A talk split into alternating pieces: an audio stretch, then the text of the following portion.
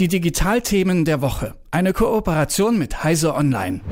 Am Freitag haben sich verschiedene Vertreterinnen der Vereinten Nationen und der EU getroffen und über Open Source Technologien gesprochen. Jetzt allerdings nicht einfach so, sondern im Rahmen des EU Open Source Policy Summit. Zum Verständnis, bei Open Source Software ist der Code für alle zugänglich. Jeder darf diese Software benutzen, weitergeben und auch verändern. Und meistens arbeiten große Communities gemeinsam an Open Source Projekten.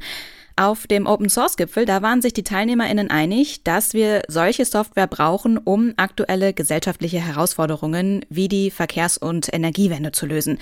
Wie das aussehen soll, darüber spreche ich mit Jürgen Kuri von Heise Online. Hallo Jürgen. Hallo, grüß dich.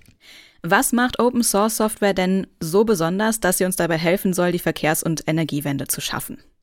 Naja, du hast natürlich das Grundlegende angesprochen, dass der Code einfach offen liegt. Das heißt, jeder kann sich diesen Code nehmen, ihn angucken, ihn verändern, was eigenes draus bauen, je nachdem, wie die Lizenzen aussieht. Da gibt es unterschiedliche Lizenzmöglichkeiten, aber die verbreiteste Lizenz heißt, ich kann mit dem eigentlich alles machen muss aber angeben oder so, wo ich den Code her habe und muss meinen Code auch wieder offenlegen. Das heißt, wenn ich jetzt zum Beispiel irgendeine Software nehme und sage, ich baue da was eigenes draus, dann muss ich den Code auch wieder offenlegen, den ich da mache. Das heißt, grundsätzlich ist es so, dass halt offengelegt ist, was da in dieser Software tatsächlich passiert. Da gibt es irgendwie keine Geheimnisse drum.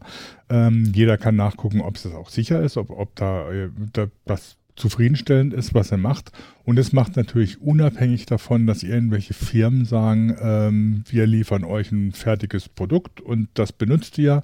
Und wenn euch das nicht passt, dann äh, ist das euer Problem und ihr könnt da nichts dran ändern, sondern ihr müsst darauf warten, bis wir was dran ändern. Das heißt, es ist für gerade für, für die Politik, beziehungsweise auch für, für viele EU-Offizielle, wie die das immer wieder betonen, auch eine Möglichkeit, sich unabhängig von den großen Konzernen zu machen, die in aller Regel inzwischen amerikanische Konzerne sind. Und inwiefern soll das dann zum Beispiel bei der Energiewende helfen? Das ist die Frage, wie man die Infrastruktur organisiert. Das heißt, äh, es geht darum, dass man ähm, zum Beispiel die äh, Infrastruktur, die man betreibt, äh, mit einer Software betreibt, die, die offen ist und die eben äh, interoperabel ist. Das heißt, man kann überall mit einem zusammenarbeiten und das soll dann natürlich dazu führen, dass äh, einfacher äh, bestimmte Techniken, Digitalisierung äh, zu realisieren ist, dass die Digitalisierung sowohl der Energie wie der, wie der, äh, wie des Verkehrs oder so vorangehen kann und das eben unabhängig von Plattformen, die unter Umständen mit den Daten Schindluder betreiben oder die da eigene kommerzielle Interessen haben. Das heißt, es geht darum, dass man tatsächlich die Infrastruktur der öffentlichen Verwaltung oder die Infrastruktur der Gesellschaft in Europa mit äh, einer Software betreibt, die eben offen steht und von jedem kontrolliert werden kann und die keine Geheimnisse hat. Eine Vertreterin der Vereinten Nationen hat auch gesagt, dass es Open-Source-Lösungen braucht, um die UN-Nachhaltigkeitsziele zu erreichen. Und auf der Konferenz hieß es auch, dass offene Technologien eben nachhaltig seien, weil sie unter anderem helfen würden, Elektromüll zu reduzieren und den Lebenszyklus von Hard- und Software zu verlängern. Über was für Technologien sprechen wir da? Vermutlich ja nicht über das Betriebssystem von meinem iPhone. Ja, und Umständen sogar, sogar, sogar das. Es gibt ja für das iPhone auch immer wieder Leute, die äh, einen sogenannten Jailbreak machen und damit ermöglichen, Software zu installieren, die unter Umständen auch das Leben eines iPhones verlängern. Ähm, und das fängt tatsächlich bei den Smartphones an. Aber das käme ja dann nicht offiziell von Apple. Das käme dann nicht offiziell von Apple, ist aber unter Umständen eben doch Open Source und man hat dann die Hardware von, äh, von Apple und benutzt eigene Software. Das ist ein Beispiel dafür, dass man natürlich, wenn man bestimmte Standards einhält, wenn man bestimmte Sachen offenlegt oder so, dann eben auch mit älterer Hardware möglicherweise noch weiterarbeiten kann, um bestimmte Sachen zu erreichen.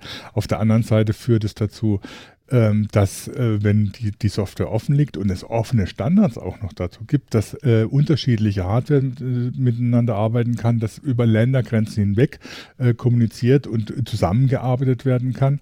Und das ist der, die Grundlage. Das ist dann nicht nur die Frage von Open Source, also von offener Software, sondern es ist auch die Frage von offenen Standards, dass unterschiedliche Systeme nahtlos miteinander arbeiten können, ohne dass man jetzt alles von einem Hersteller haben muss. Und das ist eine, eine Infrastruktur und das ist zum einen eine Infrastruktur, Infrastrukturfrage, also eine technische Frage. Und das andere, auf der anderen Seite natürlich auch eine politische Frage, ob man tatsächlich global zusammenarbeiten will, um die Probleme der Gesellschaften, die vor denen wir stehen, zu lösen. Man muss das Ganze ja aber auch aus einer wirtschaftlichen Perspektive betrachten.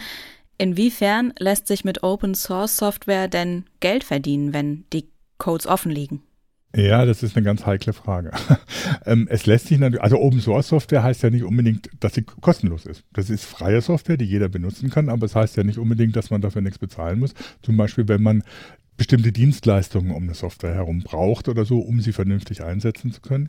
Der, das ist das Geschäftsmodell von vielen Firmen, die nur mit Open Source arbeiten. Auf der anderen Seite gibt es natürlich so große Firmen, die sagen, okay, Open Source, wunderbar, schön und gut. Ich nehme diese Open Source Software und baue eine eigene Dienstleistung drumherum. Das darf ich zum Beispiel nach der GNU Public License ähm, tatsächlich mit offener Software, mit, mit Open Source Software ein eigenes Geschäftsmodell machen und dann praktisch mit der Software, die jemand anders gemacht hat, Geld verdienen. Das hat bei einigen Softwarefirmen schon dazu geführt, da, also Open Source Softwarefirmen schon dazu geführt, dass sie tatsächlich in finanzielle Nöte gekommen sind. Es gibt ein relativ berühmtes Beispiel, wie sich zwei Firmen streiten. Da geht es um Elasticsearch. Die haben eine Datenbank und Suchsoftware gebaut. Und Amazon hat darauf einen Großteil seiner Webservices aufgebaut, mit denen sie inzwischen das meiste Geld verdienen. Elastic hat davon überhaupt nichts weil Amazon laut Lizenz diese Software auch einfach so benutzen kann. Und sie bauen jetzt darum jetzt nicht unbedingt eigene Software, die sie dann wieder veröffentlichen müssen, sondern ist die Dienstleistung, die es macht. Das heißt, es lässt sich mit Open Source Software sehr viel Geld verdienen. Aber nicht unbedingt immer von denen, die die Software produzieren. Das ist eine heftige Diskussion, die inzwischen auch unter Entwicklern und der Open Source Community und den großen Plattformen tobt oder so, wie denn diese Softwareentwicklung überhaupt finanziert werden soll. Es ist ja nicht so, dass die Leute von Luft und Liebe leben, die diese Software schreiben, die, die den Code entwickeln, sondern die müssen ja auch von irgendwas leben. Da kommen dann große Plattformen ins Spiel, Microsoft, Google, Amazon, auch Apple teilweise investieren viel in die Entwicklung von Open Source Software und benutzen dann für eigene, sie für eigene Zwecke, was natürlich für viele Projekte ganz gut ist, für kleinere Projekte aber überhaupt nichts bringt. Das heißt, die Finanzierung der ganzen und wer damit Geld verdient, das ist im Moment ein heikles Thema, das im Prinzip auch eine Lösung noch hat.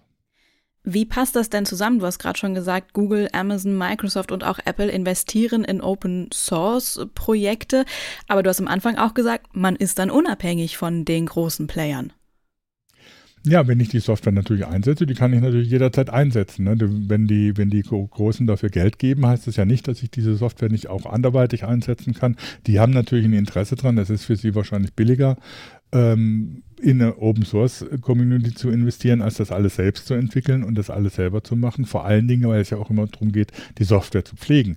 Die Open Source äh, Entwickler, beziehungsweise die Com Communities, die um die Software herum entsteht, die entwickeln das ja immer weiter, pflegen das, stopfen Sicherheitslücken hoffentlich. Und da muss sich dann so eine Firma wie Google nicht mehr drum kümmern, sondern kann das einfach einsetzen. Das können natürlich andere Leute auch einsetzen, das können auch öffentliche Verwaltungen einsetzen das Problem wird dann natürlich deutlich, wenn man sieht oder so, dass manche Open Source Projekte tatsächlich davon abhängig sind, inzwischen, dass große Firmen ihnen, ihnen Geld geben, um die Software weiterzuentwickeln. Wenn die dann sagen, naja, jetzt haben wir keine Lust mehr, das reicht uns so, wie das ist, dann kommen die plötzlich in Nöte und die Software wird nicht mehr weiterentwickelt. Das heißt, da ist so ein Bruch tatsächlich in der Vorgehensweise in dem, was Open Source Software äh, ist, drin, der über lang, kurz oder lang auch irgendwann mal einer Lösung äh, zugeführt werden muss.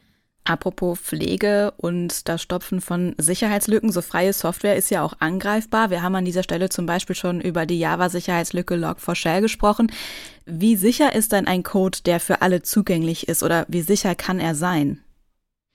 Also grundsätzlich kann man sagen, dass der Code, der offen liegt, sicherer ist, als wenn man versucht, ähm, ihn zu verstecken. Ähm, Security by Obscurity, wie man so schön sagt, das ist nie eine gute Idee, weil man da immer wieder, weil jeder in der, in der Lage ist, dann trotzdem da was zu finden. Und äh, wenn dann äh, Lücken in so einer Software, die geheim gehalten wird, entdeckt werden, dann sind die oft nur sehr schwer zu schließen. Also da kann nicht dann jeder plötzlich sagen, ja, ich helfe damit oder so. Auf der anderen Seite ist es natürlich so, dass äh, das dann auch immer von dem einzelnen Projekt abhängt. Ne? Wenn natürlich ein Projekt, eine Software, eine Open Source Software gut gepflegt wird, ständig daran gearbeitet wird oder so, dann sind, ist es sogar sehr schnell, dass Sicherheitslücken, die gefunden werden, ges geschlossen werden, schneller oft als in proprietärer Software, in geschlossener Software. Auf der anderen Seite gibt es dann natürlich Projekte, die dümpeln so ein bisschen vor sich hin ähm, werden lange nicht gepflegt, weil die, die Leute, die sich darum gekümmert haben, inzwischen andere Interessen haben oder was anderes machen. Und dann ähm, ist sowas wie diese Log4Shell-Lücke sehr schnell offen, weil die Software dann plötzlich überall eingesetzt wird, aber keiner mehr sich richtig darum kümmert. Das heißt, ähm, es ist ein zweischneidiges Schwert. Ähm, grundsätzlich ist es tatsächlich so, dass Open Source Software, das kann man auch statistisch, nachweisen, tatsächlich sicherer ist, weil die Sicherheitslücken schneller und einfacher geschlossen werden können. Auf der anderen Seite gibt es dann natürlich immer wieder so Ausreißer oder so, die auch mit der Finanzierung zusammenhängen, wie ähm, weit sich jemand darum kümmern kann, ähm, dann äh, kann es auch schwierig werden sagt Jürgen Kuri über Open Source Software. Offene Technologien sollen uns dabei helfen, nachhaltiger zu werden und Herausforderungen wie die Energiewende zu meistern. Vielen Dank für das Gespräch. Ich danke dir, gerne doch. Die Digitalthemen der Woche. Eine Kooperation mit Heise Online.